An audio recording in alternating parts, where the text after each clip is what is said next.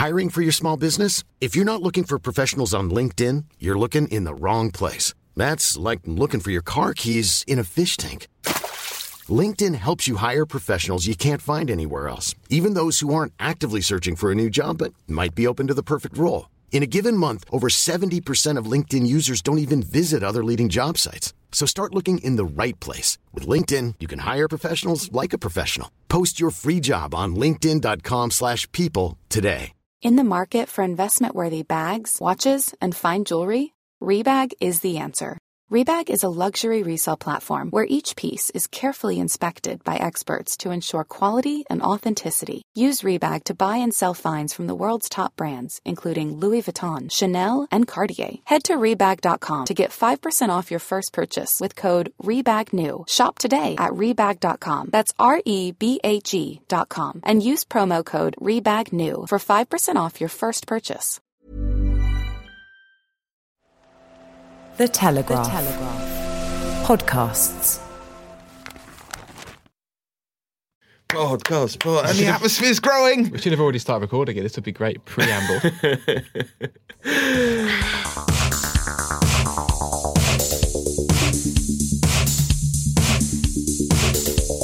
Hi there, podcast fans. I'm Tom Gibbs. Welcome to Telegraph Audio Football Club. Today, Liverpool's hopes of reaching a record 18 consecutive wins in the Premier League were dashed by old foes Manchester United in a one-all draw at Old Trafford, described as exciting by one of the Audio Football Club team, an opinion not shared by the panel. The bespoke local pressure cooker remains switched on in Tottenham as Spurs fail to beat bottom club Watford, while it's back to business for Manchester City on a weekend which nearly causes us to break our promise to you to never discuss VAR for longer than one minute per show. Plus, we unpick several reports of racism from around the UK. There's a banned El Clasico and how to motivate referees to watch more television. Let's take you now into the audio recording facility where I'm joined as ever by Mina Rzouki. How are you, Mina? Oh, I always say the term as ever when I introduce as well, and people just always laugh at me for using it. Well, who are you introducing with as ever? Uh, usually when I do the No, don't mention nothing. Bleep that, Joel. Beep that. We don't want to hear about any other podcasts. As far as I'm This aware, is the this is only the one that nation's matters. only football podcast. well, there are other football podcasts. I know, JJ Bull. It's a shock, isn't it? How are you? Where have you been? Uh, I was playing football yesterday. We uh, lost heroically 11 2. yeah. Did you get on the score sheet? No, I, I did get an assist from a corner, and I was heavily involved with some other of the nice play. But uh, we were, to a man, awful. Good. Sounds like a Scottish game. It was Aberdeen versus Everton. That was the that was the game. Take that. Completing our lineup today. It's the boy wonder, Sam Dean. How are you, Sam? I'm good. I'm a bit sad because this weekend was the first weekend this season I wore my winter coat Yeah. at a match. You've and gone early there. I, I It's hoped, still autumn.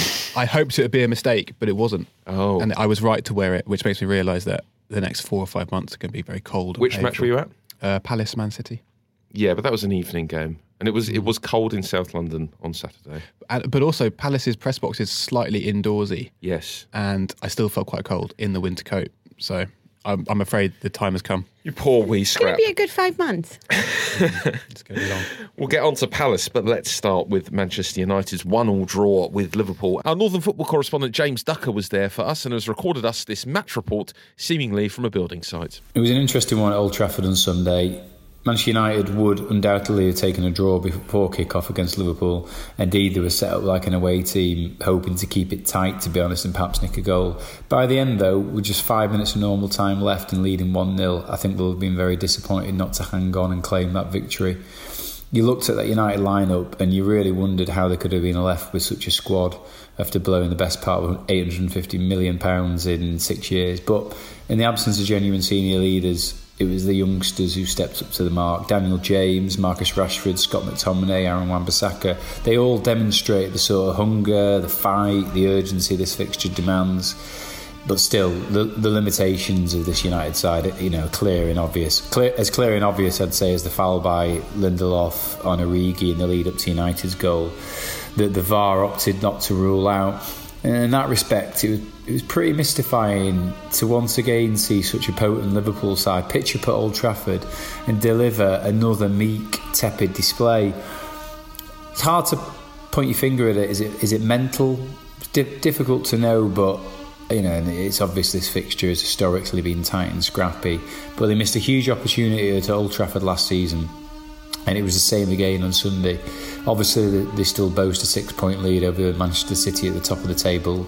They're in very, very good health, but this was probably as poor as Jurgen Klopp's side have played since Napoli away last season, and the first points they've dropped in the Premier League since early March. So, one all in the end, Sam. Was this ultimately a fair result? Uh, yeah, I think so. I think United did better than many people expected, and Liverpool did considerably worse than most people expected. Um, one thing I'm not entirely convinced by is the sort of the the chain of argument now that this could be a turning point or it was a, a great moment for for Solskjaer. I mean, it, I don't think we learned a huge amount new about Man United here. We, I mean, their defense is actually quite good. Their, their problems this season have been going forward the lack of creativity, the lack of any sort of attacking structure, as we've discussed on this podcast before. So, playing in a way they did against Liverpool by sitting deep and counter attacking is something we knew they could do, and they defended very well, which we knew they could do. They've got one of the best defensive records in the league still.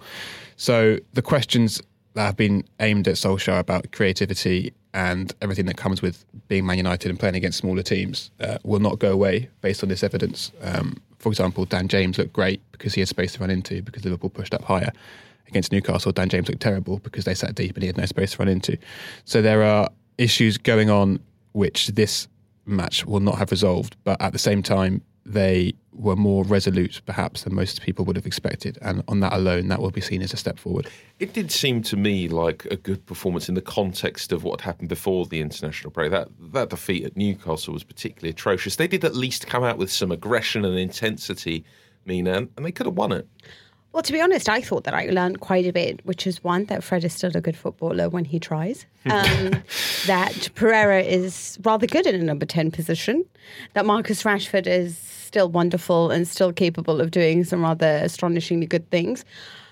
You know what bothered me about this is if you are capable of doing this, if you are capable of, of bringing the challenge to Liverpool, fighting for the ball, producing like these wonderful like skills, then why don't you do this day in day out? Obviously, it becomes a lot harder to motivate the side when you're not playing the likes of Liverpool or Manchester City. It's much harder when it's a, a oh, I guess a poor set of games. But I thought that, that it was Solskjaer did a very good job on a tactical level. I think that what he looked at, he's you saw Liverpool, and Liverpool are very good, but their their they're, top they're top in the sense that their front three are wonderful, their back four are wonderful, but the midfield's always been a bit industrious, and he's just thought, you know what, I'm going to force you to beat to beat us with your quality, and they don't really have that quality in the midfield, and I think that you got to see that again and exposed time and time again, and it's it's a little bit like with Man City. Liverpool have a fatal flaw in the sense that if you defend with against them with a deep block, like Mourinho said, that is going to be a problem for them. And United forced them to to show their quality, and they really didn't have that kind of quality, and neither do United, to be frank.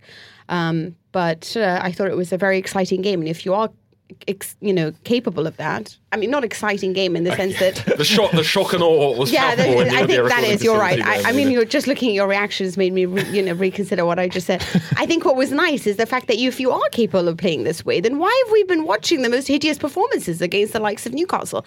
And this worries me because then they have this run of fixtures in November in which they face Bournemouth, Brighton, Sheffield United, and then Aston Villa. This is United, Manchester United. Are they going to look at all of this and think, yeah, we're just going to coast through, or are they going to actually do something special? Yeah, interesting position for them to be in, where it's almost against the smaller teams that they face more questions. What about Liverpool, JJ? It seemed like a very disappointing display from them. What was up with them? Did you think? Um, I think although Klopp was trying during the week to g them up and say that they have to take Man United really seriously, it'd be a big game. I think a few of them didn't really turn up. I think Origi had a really poor game, didn't seem quite fired up in the way they should have been. But uh, I also think the way that Man United set up um, in the first half, most of the second, uh, killed them. The, having the Wan Bissaka and, and Ashley Young as uh, wide midfielders, they weren't wing backs, they were really high. So they were pushed high on to Alexander, Alexander Arnold and Robertson. And those are basically Liverpool's uh, playmakers. That That's who makes all the chances for them. So because they couldn't get forward and they were having to rush passes forward, um, that that worked. But also they had a block in the middle of midfield, so there was nothing. There's no way to get passes through the middle either. And then the three centre backs had uh, they were tight to each of the strikers, so then they couldn't get on the ball either, and they just slowed everything down. I think a lot of Liverpool's uh, approach play. They were looking to try and hit high balls towards where Lindelof is because we know that he can't deal with aerial balls very well, and that doesn't really create many chances. And I think just Man United kept them really quiet. It's a shame that um, like the changes that Solskjaer made later on in the game when he changed it to more of a 5-3-2 than a 5-4-1, it meant that Andreas Pereira was moved out from his 10 position to, to wide right and he doesn't close down things. He doesn't see danger quite as quickly as some others. And so him and uh, Wan-Bissaka, who's still very young, a bit inexperienced maybe, didn't see danger when they should have done, which is how Robertson crossed in the ball in the, the final bit for the equaliser. But they just needed that space, Robertson and and, uh, and Alexander Arnold, and they got it in the final 15 after Solskjaer tweaked it more. He's been too risky. It makes sense to try and block things out, I guess, in the last few minutes of a game, but he also then give them the space they needed. Just wanted to ask you a question because obviously, like the tactic is to break down the, the fullbacks. Yeah, so sort of like their playmakers, like you said. Yeah, Robertson, Trent, Alexander. Mm. So when you do that and then you defend in an low block, is this the time where you, where Liverpool would have needed sort of a Coutinho or that kind of player? Um, I, it, it's really difficult. United were, I mean, like we're saying, United will be better against smaller teams because United want to play in the counter, and you mm. can't play in the counter if you have the ball. So yeah, they only absolutely. had 32% of possession. So they, they basically, Liverpool fell into the trap and then couldn't get through it. But I mean, it, there was loads of chances that Liverpool created. I think, and Mane's goal, we won't mention the, the handballness of it, but that uh, that should have been a that, I think that should have been a goal, and that would have been them one-one, and they probably would have grown into it. And, and you see, sorry, as in, if had he not handled it, it should yeah. have been a goal. Uh, well, it's, ac- it's accidental handball, okay, isn't it? Right, I, okay. I, would argue it's accidental, but uh, that happens. But then again, that's, that's Lindelof being left one v one. And it's also that that goal that didn't count was because Young had dropped back to deeper than he should have been from his position in the first place. But United also had several chances that they didn't take the most. Yeah, no, they, the I think they were fine, but then you always get chances in the counter because Liverpool have to open up mm. to try and break them down, and you always leave your centre backs uh, on their own that way. This is this is how it works. But I mean, all teams in the world struggle against teams who defend deep. But uh, Man United engaged kind of halfway, and they weren't too deep. They didn't only dropped into a five when they had to in certain bits during the game. Uh, it's just really well managed until the end. I've, I've enjoyed the reaction to Van Dijk losing his balance against Marcus Rashford, and everyone on Twitter going, "Ah, he's he's he's human after all," as they always say. And I think my United fans are crowing about that, which I think is an indication of quite how good Van Dijk is. Liverpool missing Salah as well. Um, that yeah. would have made a big difference. I think so because then you they can't um, they can't attack in the same way, and you saw that Mane was drifting inside quite a lot when he should be more to the right and Origi kept drifting out to the left. He was getting bored, not getting the ball in the middle. And I think Salah just scares you a bit more. So you'd have to think about what you're doing. You probably couldn't have just three centre backs. You want an extra. It's all about getting numbers on them. When when they were sort of whipping in those crosses from so far back, as you sort of mentioned, United sitting deep and Alexander Arnold was crossing from like really really deep in sort of far back from yeah. from the touchline. Um, I did think you know because they've got Firmino up front, who obviously is brilliant as we know at dropping in and playmaking and knitting those things together. But they didn't really have an actual option as a proper centre forward. Um, I know, but then I think with Liverpool, the whole point, like you know, Klopp loves counter press, and the whole point would be you put it in, it gets cleared, and then second ball, like your second phase, is, is that when you attack and you create the chance that way because the defence is trying to organise where they are, which is something I think Man United are bad at. I think what you're saying is basically their planning is really good, but sometimes if there's a chink in the armour of planning, you're not entirely sure that they can just re- re- reverse it all and play a different type of plan B. Sort of it thing. just felt, and this is something that very rarely I feel watching Liverpool, but it felt like yesterday they could have done with having a big bloke as a striker off the bench. Yeah, I, I, think they have in the past had those players and tried to buy those players. Like Origi, who should only ever come off the bench. Yeah, and Just only ever play as centre forward. He shouldn't yeah. be playing on the left wing. Yeah, He's guys, not a good left winger. Let's not be too harsh on Origi. Like the guy did, like you know, manage the comeback against Barcelona in the Champions League. Yeah, For me, he's a champion. Only as good as your last game, Mina. Get him out, sack him. Let's move Ca- on. Carroll back in, I reckon. that would be the transfer to end all transfers. Let's move on to a couple of must win games, or so they seemed, on Saturday morning. Um, the first of which was Spurs, which of course they didn't win. They were very fortunate, in fact, to get a draw against Watford. They still look so far, Mina, from their normal levels. Would you be worried if you supported Tottenham? yeah, hugely worried to be honest. Um, I looked at this game and I just thought that if it wasn't for VAR, if it wasn't for um, Watford being sort of better finishers because they had so many opportunities, then they would have lost this and quite comprehensively. You know, maybe I'm a little bit exaggerating on this, but you know, you watch the likes of Deulofeu and Pereira just um, combining and Serge Aurier having to come in, which thank God that he did, because most of the time you watch Doucouré just fall, just move from midfield, make these wonderful penetrative runs. No one was tracking him. It just looked like this was a side that was more interested in watching what was happening than actually trying to stop it. They did, of course, have their moments. I thought Dele Alli in particular was very good for them. Maybe he ha- he's there to try to prove something. Um, but in general, I thought that the way that Watford played deserved more than than what they got actually. Um, and I'm a little bit worried about Spurs going forward. Yeah. All right, I suppose we're going to have to start the one minute VAR timer now as we get into a very, very busy weekend for the video assistant referee. So, Sam, incorrectly displayed no goal after Dele Alli got the equaliser. Crowd in complete disarray. Massive penalty decision against Watford. It is a mess, isn't it? Surely something is going to have to be looked at, maybe not immediately, but at the end of the season, because the way it's been implemented, the way it's been communicated, something's not right. This felt like a really bad weekend for VAR, our good friend VAR. Um, the, the the penalty decision on uh, Deulofeu with Vertonghen bringing him down. I mean, I don't understand. I just I know this sounds like a really basic point, but I don't understand how you can look at that and not give a penalty. The whole point of VAR is to correct mistakes made on the pitch, right, by the referee, not, not to just back him up no matter what. I just find it baffling.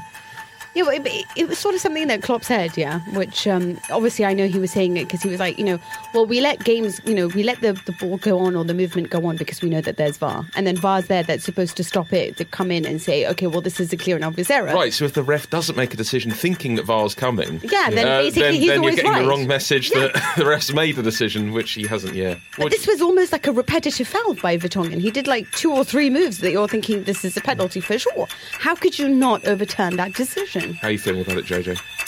Uh, I still like VAR. I think. Oh, that's it. I'm afraid. so Uh, the subjectivity of it is is no, we important, can't. but- Stop Okay, it! Stop it! We've got to. We've got to stick to our promise to our loyal listeners. Um, so back on Spurs, we have spoken a lot about their situation, but are we seeing anything to suggest that Poch is going to turn this around? I know he's had a marvelous spell there, but it, it's it's been how many years? Four or five? It's a long while. five and a half, he It- keeps it's, saying. It's bit that, understandable but that you know the impetus might be running out a little bit, and the situation is getting away from him a bit because so many of the players seem to be thinking about leaving. Yeah, absolutely. And we we've said before how this is a team clearly in need of an overhaul, and I think everyone at the club knows that too. Although Poch did say last week, I was at his press conference last week when he said, "I don't, I don't, I don't want to make any signings or have any departures in January," which I th- would respectfully say is him just saying that to try and galvanise his team rather than actually believing that. Because I think he tried to use the international break as a reset button, and he was very um, sort of deliberately um, relaxed and um, charming on last week in his, in his press duties, and he- was saying that, or talking about togetherness, and he was joking about how he had he had joined in training and he was sort of keeping the ball away from the, the younger lads and that sort of thing, and it was all very. Doesn't it- bode well for them. It's, it's yeah, exactly. It's, it was all very, you know, aren't we? Aren't we a great big family and everyone's happy together and we're pulling in the right direction? I think he used international break as that moment to reset and sort of change the mood. Um, so for them to then go out and play just as poorly again against the team like Watford, who've had such a terrible start to the season, I thought was actually in many ways just as worrying and troubling as some of their other results this season. I think that's just the Spurs reverting to type. I think they've overshot for the last like two, three years. Uh, players, uh, particularly on XG, I always talk about that, but like Harry Kane just guarantees you goals that you shouldn't normally get. I don't think Dele Alli has really come on since about two, three years Do you, ago. do you think then that a new manager might actually take them on a bit, might improve them a bit uh, if, if they have been overachieving under Pochettino? That someone with new ideas that might take the talent that is obviously there and and get them to another level. I mean, it's really difficult. Like, what what if Jurgen Klopp went in and then turned them around and galvanised it and turned and made them play the way Liverpool do? He would still need better players to be able to do it. And like, it's the end of a But cycle. that's part clearly. of the management, isn't it? Like what Klopp's done so brilliantly at Liverpool is basically tear up the team he inherited. Like that's that's part of it. Yeah, he introduced a new style of play. Um, he did it very well, quite quickly. But you know, he finished eighth first year he was there, and then like I, I th- Pochettino is clearly a very talented coach. Um, but it looks like it's the end of a cycle for Spurs. Uh, they probably need to get some new players in, but they won't get anyone nearly as good as players like Harry Kane and and Eriksen and guys like that. But if they're wanting to go, you don't get the same drive from them, and they'll go to Real Madrid. And Pochettino's probably thinking, well, maybe I should go to Real Madrid when Zidane gets done, and It's it's not great for them. But I just, I just feel like honestly, unless you're going to get like Klopp or Pep Guardiola, you're pretty much got already one of the best already. And he does have a squad that's still got the skeleton from 2015, 2016 with very little changes. I mean, Klopp does have a management that will support him in buying these transformative players that come into the team and change everything from Alisson to Van Dijk. And you look at Vertonghen and Alderweireld and all these types of players, and you think, my God, I mean, you know, and and you, how can he change it this season? He's not going to go in December and find himself two wonderful centre backs that are ready to be sold at a reasonable price that's going to satisfy Levy. Yeah. So there's really very little that he can do to change this other other than the fact that you are facing one of the best Liverpool sides probably we've ever seen and one of the best Man- Manchester City sides. So it's like how far can you go? How can you continue to motivate a side that is worn out, that's been doing the same thing for four or five years minimum, and that's not being regenerated? You went through a transfer market without anything, now a transfer market that was also below expectations. I I just feel like there just comes a time where who are you going to bring in that's going to galvanize them or at least do something for the long term rather than just for a one term. And how are you going to pay for them? Yeah. Unless you flog your best players that you already have. And also, when he does buy players, he doesn't put them in the team. He just I don't know how long he needs them to integrate and get ready to play in the Premier League, but they don't. They take forever to get in the first team, and I don't understand what the thinking behind it is. Whether he actually want in the first place. Um, Part of it is fitness. Um, he's very demanding. Uh, in in many ways, Well- according to some people, he's too demanding. well, um, maybe is part of the that's- problem. I think that's a Um, weird, I think it's a weirdly European thing to be honest. Is it? Yeah, because I always find it quite shocking when new players do go into the team straight away. I, I prefer that they have sort of like a two three month, you know, like Incubation period. yeah.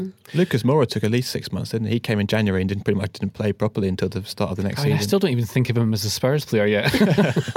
He's still a fresh face, That- despite being there for like that's, two that's very much your problem, JJ. the other must-win game was Everton, who hosted West Ham on Saturday lunchtime, and they did it. They got it over the line. Uh, they won seven of their last nine at home, um, and the next four games are Brighton, Watford, Spurs, Southampton. All feel, you know, like they could get a decent amount out of those.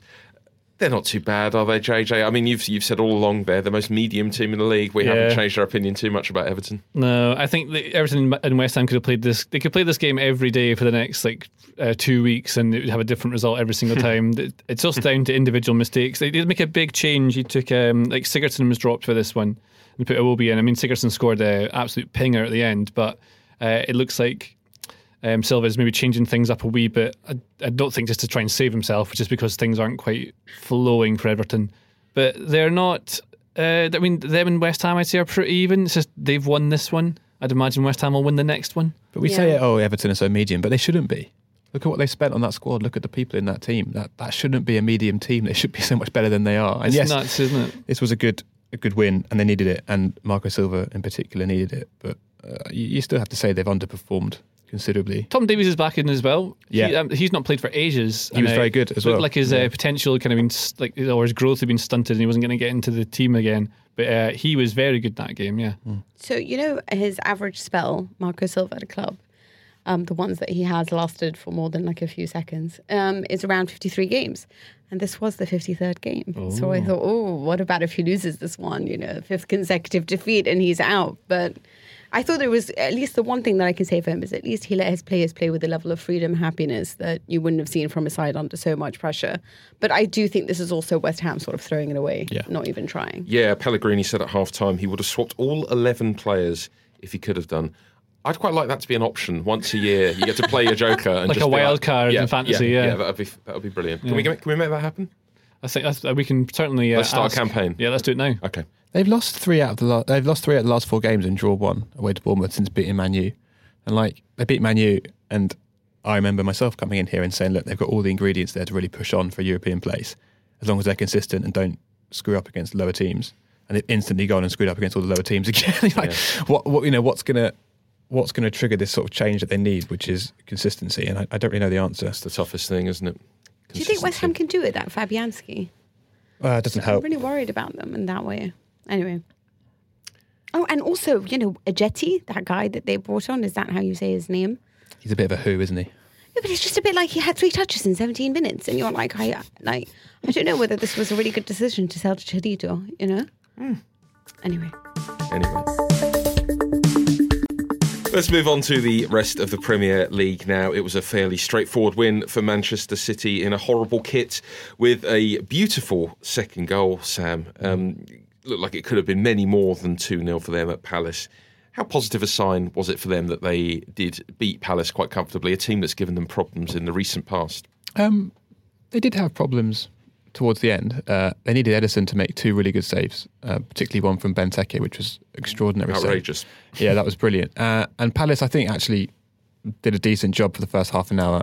Had ten minutes where they got blitzed, conceded two goals in two minutes, and that was pretty much that. But I didn't, I didn't look at City and think, yeah, they're they're back to their best here. I, I was still a bit.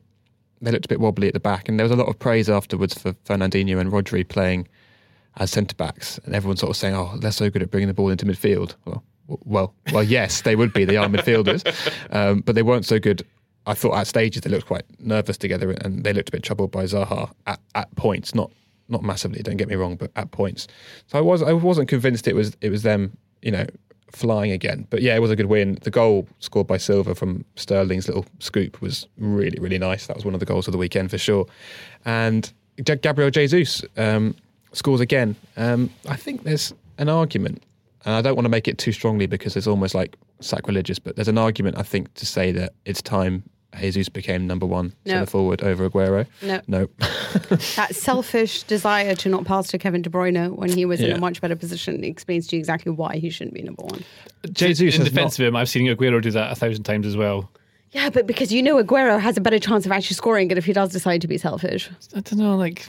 No, I don't think so. I think they have the same chance of scoring. Yeah, Would, think would- finish. just offers- would that have mattered uh, as my, my defence from there would be? Well, it was they 2-0 were up at that point. Yeah, they were two 0 up. So you know, Yes, it you get to be a bit more selfish when you're two 0 up because it's it- not you it know. matters. Carlo Ancelotti lost his job because Bale was selfish. So no, this matters. You also get individual players will have their own like tasks for a game, so that Pep will be saying that you should get two goals here today. It'd that- be on a goal bonus as well. Well, yeah, but, but well, yeah. If if you forget the money stuff, I'm surely like he's been told you need to get 15 goals this season. If you're going to keep Aguero at the team, you need to be getting 10 out of the next uh, 12 games, that sort of stuff. So he doesn't hit his targets. He knows he's out of the team. Also, maybe I wonder because Aguero's a little bit older, he might just be trying to keep him fresh for Champions League games more because Yeah, I you want get that, that. experience in that in that games. But I do feel like Guardiola cares more about how you play in the final third as opposed to getting the goal. So if there's anything in the contract, it's how many you may have assisted or how many, like, you know. Not, not not in the contract. It's just like individual aims. yeah, I don't know. I just feel like uh, Aguero has tried to change his game. I, d- I- yeah, Gabriel Jesus also has. So okay, I don't Just know. don't run Agu- surely it'll be more sophisticated than that at City. It'll be XG targets, not goal targets. I heard about us talking to someone in the office this morning about expected threat. Oh. the new the new measure coming out. Yes, yeah. Oh, you're going to have to be all over that. I bet JJ. Jesus has got a massive expected threat. There's an guys- expected threat that JJ's going to learn what that phrase means before the end of the season. Absolutely. Aren't we just a little bit upset that there was two centre backs um, who weren't centre backs? And didn't you just feel that Palace should have perhaps tried a little bit more, you know, in, inject a little bit more power? I thought that they were very scared the centre backs when Benteke came on. And I'm not saying yeah, start Benteke. I know that he hasn't been exactly you know the guy that's been firing from all cylinders, um, but. You know, he scored against San Marino. He's back. so, so Scotland, we get six. Let's um, nine, it was 9 0. let's talk about Benteke because he was a fantastic striker for a He little while. He was. was brilliant at Villa. He was all right at Liverpool. He started pretty well for Palace. How do you go from being really quite a good striker to a bit of a joke? He's not scored now for so long. It's just confidence. I- I think so. It's just that, and you can see it. Like it affects so many people in different ways. But if you're an elite athlete, elite footballer, and uh, part of what makes you so good is that you believe you're better than everyone else. You believe you're going to win this header. You believe you're going to score these goals. Not even that you believe. You just think. You just know. You just know that's going to happen. But then you start to see the me- the mechanics of it. It's not. It's not muscle memory anymore. You're trying to make things happen that you know used to, and so it doesn't happen. And Then you get even more down. You don't trust yourself. Uh, people stop looking for you because they don't think you're going to get the ball. Like again, if they played Benteke from the start and they were hitting balls into him, they would have just given possession up more and had more counter attacks. I think that's probably why they didn't do it from the very start. Yeah. But like, what's he what's he going to do? I mean, I feel it's, it's really sad what happens to strikers like that because clearly he has all the like he's all the physical attributes to be a really like good striker, like a penalty box poacher, all these bits. But I thought also, also if they just have a little, a, a bit like if, if he gets more minutes, but not without the pressure of thinking that Jordan Ayew just you know ready to take on his his position. And I just felt sorry for him because you know he can't get the minutes, but at the same time you're thinking to yourself, it's a little like when you need to go to sleep and you think, oh, I've only got six hours left, and then I've only got five hours, and you've got so much pressure on yourself to try to sleep that you don't end up sleeping at all. I kind of feel like that's the way he feels right now. He's just trying to sleep. I wrote a piece about this a few weeks ago, and I spoke to a sports psychologist about what actually happened. Because what I find most striking about Benteke is that when he was good for Villa, he was so physically powerful, and he would literally bully defenders the whole time. And now he doesn't seem to do that at all. And you don't lose physical strength. And uh, the psychologist was telling me that lack of confidence will physically make you feel weaker, and it will make you feel slower, and it actually has a knock-on effect to your physical performance. So it's all in your head, but it actually knocks on, and Benteke will feel less powerful than he did when he was playing for Aston Villa. That is dead interesting because I was speaking to the Aberdeen manager about Sam Cosgrove, who's scored something like I think it's 34 goals in 43 games at Aberdeen. He was absolutely nothing before he came. I mean, he was. I I would go as far as to say he's one of the worst strikers I've ever seen play at Pittodrie. and he, but it's just, I just didn't get it. Like he just the ball would bounce off his feet and he just couldn't do anything. Um, without trying to, I don't want to be too harsh on the guy because like I really like him. I think he's. I mean, he's amazing. Late Like, for that, JJ. I really like him after I've just just buried him. ruined him. He was nothing. He was a blob. he wasn't he wasn't loved uh, throughout the Aberdeen crowd when he first came in the, on the scene, but now he is one of the like he'll play in the championship soon. He'll be in the championship for quite a bit of money. And uh, McInnes was saying the thing about Cosgrove is that. Uh, when he came, he was quite wee. Like he's a tall guy. He's quite, you know, he's not stocky, but he just didn't have much power to him. And the, the more they got him in the gym, the more he felt good about how he looks. And how he feels good, like confident about the way he looks. Like with his, his shirt off, he looks really good now. He looks hot, and that's the when he goes in the pitch. He's like, "I'm sexy. I'm going to score some goals." And I wonder if that might be because that just flows through you. Do you feel like good like that? Ronaldo has that. So Well- you just you want a makeover, basically. You think a makeover makes a difference. I think if yeah, if I just spend some more time in the gym, maybe we'll lose 11-4. Love it. if you feel- Literally sexy football. If you feel, and this is this is the this is probably not relevant to Premier League football, but if you feel like strong and pumped up, Are we about to get into audio Tinder I'm going to reveal here? something I've never revealed. Is this why you're doing push-ups On the outside the, the podcast room? I do push ups before I play football sometimes. Is that right? You do a few because you want to feel like the blood's flowing. You oh, feel oh, a I bit think you're pumped going to say up. before Wait, that, it feels like there's going to be a bigger revelation here, Sam. What were you going to No, say? that was the push-ups Oh, thing. that's rubbish. Why doesn't he just If he's feeling if he's feeling buff and pumped up, he probably thinks, yeah, bring it on. But if you're feeling a bit like weedy and oh, I've got, I've not been gym for a few days, then you're not gonna you're not gonna Get on the phone to Benteke, Feel get him on the Why push-ups. not just hire Exactly. a psychologist? Why don't you just hire a guy who'll help you push forward? They Our all do. budgets in Aberdeen are not good. No. No, I mean, But Benteke. Benteke will have his own one. I'd imagine he'll be Oh, they've tried all that. like Hodgson said that we've tried. Hodgson said a few weeks ago, like, oh, we've we've tried everything. Oh, really? But now, now, now, now we're trying the new one, which is basically dropping him. Oh, that's really sad. That'd really help. Stop. How would you motivate Christian Benteke, podcast fans? Send us an email, afcpodcast at telegraph.co.uk. Let's talk about Aston Villa versus Brighton and Hove Albion. This was a great game. 44 attempts on goal in total. It's good to see this sort of football, JJ, from clubs like Villa and Brighton. I thought they could, they'd be well within their rights to set up very defensively and play for a draw uh, and grind, or, or just sort of grind it out. But um, they were both going for it. Did you enjoy this one? Uh, yeah, I like these sorts of games. Um, I know it's like Mina's nightmare, isn't it? Having Pretty two much. teams go at each other. I don't. I think it's great, and it, it, these games it's early early enough in the season, and they've both done well enough so far that they can afford to. Um, what is the cliche? Give it a go, but. Uh, I mean, Villa took till the very last, like last, last, last, last minute, just to score their winner. Um, Jack Grealish was superb throughout. He's turns out actually a lot better than I thought he was. He is actually a very talented player. Um, I think Brighton, it's it's they seem to start well under Potter, and now they're not getting the results. And I Come wonder. on, they, they beat Spurs. And they were playing with 10 men. So I love that everyone goes on about how wonderful Villa is. They're playing Yeah. against 10 men. I mean, and it's a poor squad, you know? yeah, I think It was a he's good game, Potter's yes. doing a good job. I think. I think so too. Yeah, I It just says five Brighton players on my notes, one Grealish and bang. That's all I noted about the game. the thing with Potter, like, is that no matter how like the, the football's good to watch, and he, I think he's great because he's done good things before, and I think he'd be a great manager for for most of the Premier League.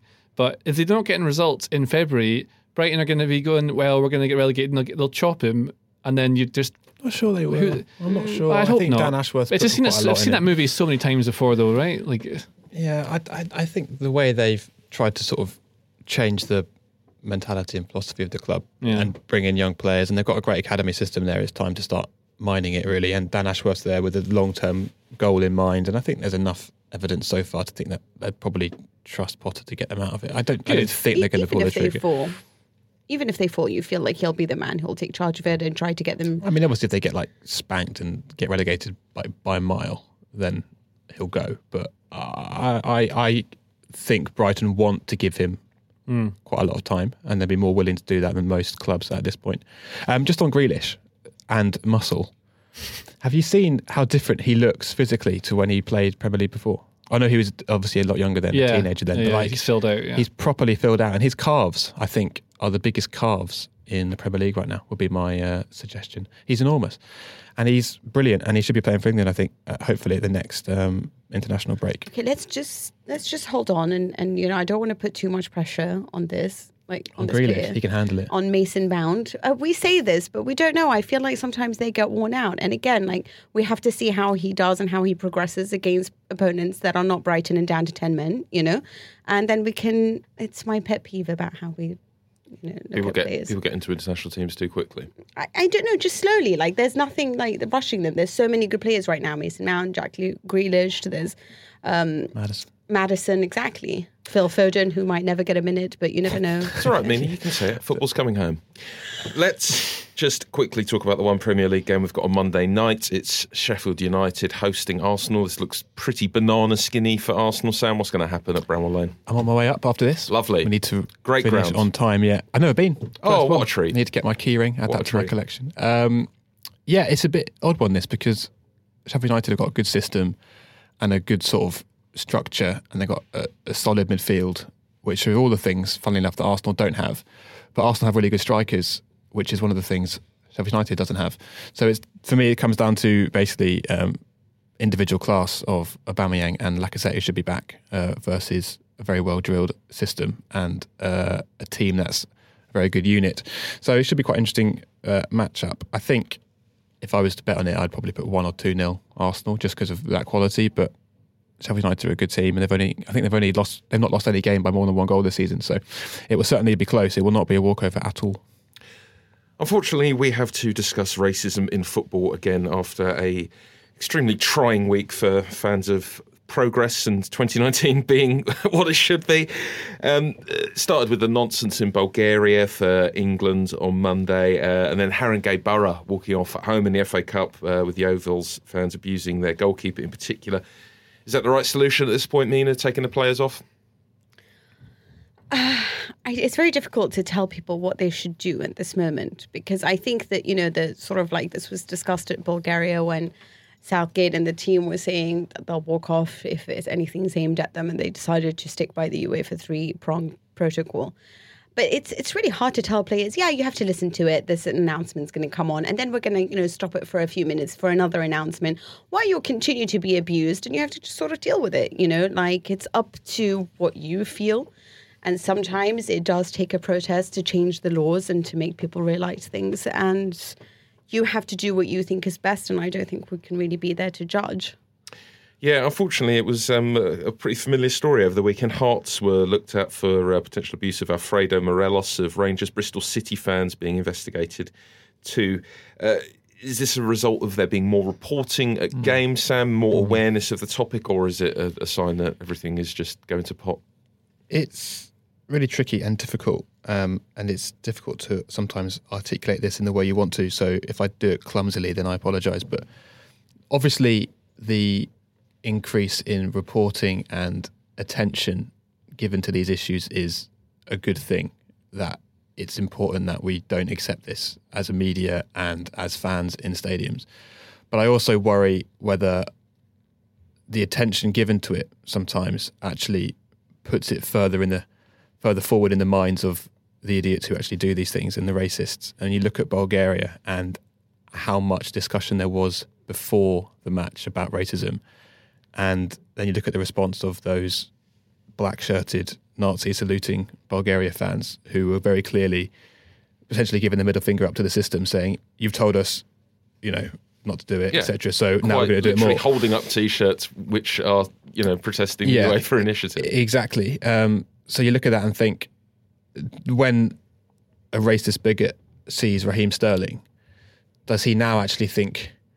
I, is, does he now feel more inclined to racially abuse him and you know stick one up to the man because of the attention that's come from it than he did before? I don't know whether that's true or not. I just wonder whether it seems to be that, well, as we know, the problem's getting worse. And last year there were more incidents of it than before, and it seems to be getting worse and worse. And I just wonder whether, not that I know a solution to this, because I think we need to keep calling out absolutely, but I do wonder whether the correlation sort of goes hand in hand with increased interest in it and then increased idiocy around it from people who are more um, self-conscious of it. Can I just um, say something that that's such an interesting thing that you're talking about because in Italy, what's been happening recently is obviously if there is any racist abuse, then the club is fined and the club goes through all these sanctions or whatever it is.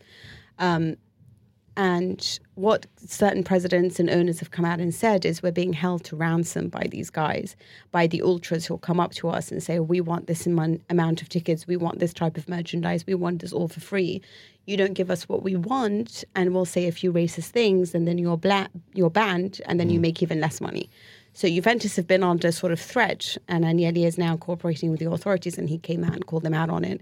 And he said we've been living under this terror in the sense that the ultras keep threatening us that they'll do all these things. Um, and then and then it begs the question, you know, are they doing this to get the power to run sort of their shady dealings and then think, you know, well, you're going to get into so much, you know, problems like Bulgaria did. Obviously, all, all, all, that happened afterwards for them. We'll put you in all of this mess, or just give us what we want, and then we won't say anything. We'll just mm. happily watch the game. And it's kind of putting people as well we- weaponizing it. Yeah, weaponizing something exactly. Let's leave that depressing subject behind and listen to some lovely music. Yes, it's time for a song for Europe. Mina, the Clasico's off because of the protests in Barcelona. Is this the right call? Um, I guess it has to be right because you know, considering the situation that's going on in Catalonia right now, um, if you don't know this, then the, it's following the jailing of nine uh, Catalan political leaders uh, for the part that they played in staging an illegal referendum and the failed bid for independence. Uh, so, what happens from now and when they will play the Clasico will be decided today. Both clubs wanted to be played, I think, on the 18th of December. It has to be played be- before the first set of fixtures are played, the first half. So, I mean, it comes at a good time when you consider the fact that Dembele wouldn't be there for Barcelona and Real Madrid. I'm not entirely sure if any player would be available because they're just going through such an injury crisis. So, it's it's different. People wanted different things, but both clubs didn't want to have it at the Bernabeu, which is what the league wanted. So I guess it's a good, uh, as long as they're happy with it. Yeah, Real Madrid lost their unbeaten start to Mallorca. What happened there? Was it the injury crisis that caught up with them? Yeah, absolutely. There's uh, there's no Luka Modric, Eden Hazard, Toni Kroos, Gareth Bale. Um, Varane and Carvajal were rested because they obviously got a Champions League game midweek. Um, they never obviously brought in the likes of Paul Pogba or Van de Beek, so they're lacking in central midfielders, and you can't really leave Casemiro alone with James Rodriguez and Isco. Um, also, no one really tends to help him do his job at the back there. So, and when you're forcing James to go deep and try to get the ball as well, there's not enough. He's not really fresh when he does make those runs into midfield, which is where he's at his best. When you consider the fact that Odriozola also got sent off, uh, defense wasn't really doing its job you sort of understand what's happening there, but you're, you're talking about stripping the, the club of all its champions. So, yes, it's going to come up with a really weird result. What about Bayern Munich, Mina? Uh, disappointing result for them, drawing 2 all with Augsburg. Why have they started slowly? Happened last year, didn't it?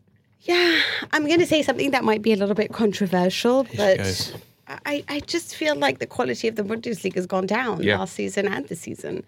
And you know, Niko Kovac is not the right coach. I think that there's like a little bit of a vacuum of great talent in, in the Bundesliga right now. There's very uh, there's a lot of potential, but not necessarily proven talent.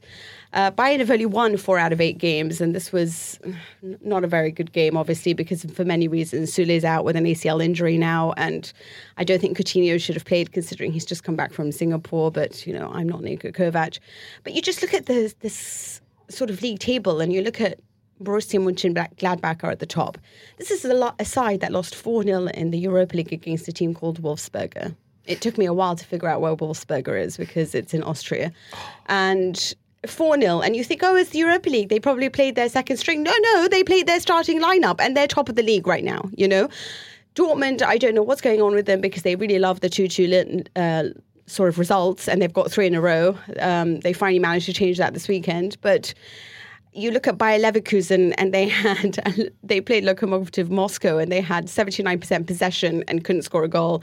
They had 55% possession, possession against Juventus and couldn't even get a shot on target. So I, I just feel like right now it's not quality football. And this is the year, if ever there was one, to talk, take away that challenge or to bring that challenge to Bayern Munich because they are also poor. And I know people will point to Spurs, but I'm sorry, Brighton managed to beat Spurs at the moment. Watford should have beaten them. So this isn't a way to judge them, but there is a there is that vacuum, and I do think that had Lucien Favre and his Borussia Dortmund been a little bit better, they could have really won this. Jadon Sancho suspended this weekend, wasn't he? Yeah, absolutely, for, uh, for coming home late, turning up late and mm. fined. Not good. England players misbehaving, whatever country they're playing football in. Meanwhile, in Italy, 87 year old Gianluigi Buffon put in a great performance for Juve as they got past Bologna. But surely the game of the weekend was Sassuolo 3, Internazionale 4. And yes, that was a Phil Collins reference. Uh, what happened there, Mina? Fantastic game. It was a fantastic game. I think this is the kind of games that you do see in Italy after international break. Um, Sassuolo have just lost their president, owner, the man who made them in Giorgio Squinzi, and he died at, uh, I think he's 74. And it's very sad for them. Um, so they're going through a period of mourning right now. And I think that they wanted to do something special. I, it's a big game, obviously, against Antonio Conte's Inter. And they did do very special because after 70 minutes, Inter, who did score four goals, two with Lautaro Martinez and a brace for Lukaku as well, they just had a blackout and Sassuolo managed to really pin them back, not allow them to counterattack, and then just went for it and got three goals, made it really nervy towards the end. And it was so exciting because I do think Serie A is a lot of fun. Yeah, better than Germany for sure. Let's finish up with a question we put to our friends on social media, which was as follows The referee is yet to consult the VAR pitchside screens in any incident in the Premier League so far this season. How would you incentivise referees to go and take a look? Ross Paul on Twitter took this pretty seriously and simply said, make it mandatory for penalty decisions. How about you, JJ? Uh, I think you get someone that they don't trust that much to be in the VR, like their their son or something. to be in the VAR room. So what is it? Uh, I, I love that they don't I think trust it's a penalty, fun. Dad. I think it's a penalty. It's like, ah, it's... i have to check this one. I'll, I'll, I'll check. Yeah. Beat that, Sam. Um, how do you get anyone in football to do anything? You commercially incentivize it. So I'm thinking you have to make them wear a certain type of glasses to look at the video. So then you can get someone like Specsavers to sponsor them. Because there's nothing in it for referees. Where, where's they've got no boot deals, they've yeah. got no kit deals. So you're bribing them. No, no, no. I'm giving them commercial opportunities. You maybe you could put a chair by the screen, a chair sponsored by a furniture outlet, so you could have like a habitat deal with the referee, and then he could go on their adverts and be like, commercially. Have you been bribed by Habitat and Specsavers? other, other, other, other, what you know, furniture outlets are available. And um, opticians. This uh, is yeah. fantastic, Sam. I yeah. can't believe the Premier League went from that no mark from the Guardian. They could have had you in charge. No, I know, I know, mental. But you just commercially in- incentivize them because footballers do it. Footballers, you know, Nicklas Bendtner wears Paddy Power pants. Yeah. Other you know he places. Just, he just find... likes them. He doesn't always show them. He just like really enjoyed the fit of them when he did it commercially that one time. but referees get none of this. What watch? What, what watch does Martin Atkinson wear? Yeah, you don't know, do you? I don't. But he should be able to get cash in on that and say, "I'm wearing a Rolex" because it's accurate. Mina, what have you got? I guess the power of the people, right? Just uh, you know, like sort of get every, the crowd to do a mass protest. Ask the audience, like in Who Wants to Be a Millionaire. Just like get them to clap, you know, like sort of a soft clap, like come on, like you know, check it, check it, you know, that kind of stuff. And I feel like the the power of the people, which forces them sometimes to make silly decisions when it comes to red cards and stuff, might actually force them to go over. It. I wonder if they copied like what they do in rugby, which I, I really enjoyed watching this World Cup, where you can, I mean, they do it all the time, but you hear clearly the conversation that they're having between them, so you know what's going on. So then there's no way to hide behind what's happened. You have you've heard what the VAR said to them, and they've got to reply back to you. So then if they think, oh, I'm going to look stupid here when this comes out, they might as well just go and check it. The issue is that the I think the players would world of football is, yeah. is slightly less articulate than the world yeah. of rugby. Very few and players addressing the referee as sir in football. Suddenly you've got uh, a bunch of lads running in and saying things that you don't want being broadcast at half one. on Well, a it would create- afternoon. Well, like Dembele saying you're bad. Yeah, you are very card. bad. You it will create job bad. opportunities for people to push the bleep button.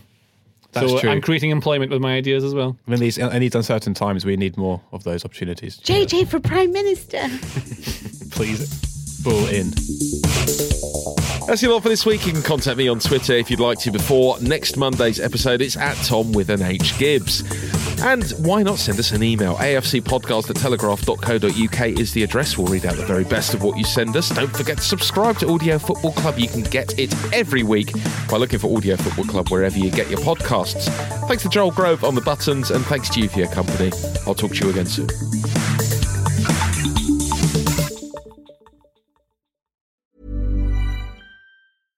Even when we're on a budget, we still deserve nice things. Quince is a place to scoop up stunning high-end goods for 50 to 80% less than similar brands. They have buttery soft cashmere sweaters starting at $50, luxurious Italian leather bags, and so much more. Plus, Quince only works with factories that use safe, ethical, and responsible manufacturing. Get the high-end goods you'll love without the high price tag with Quince. Go to quince.com slash style for free shipping and 365-day returns.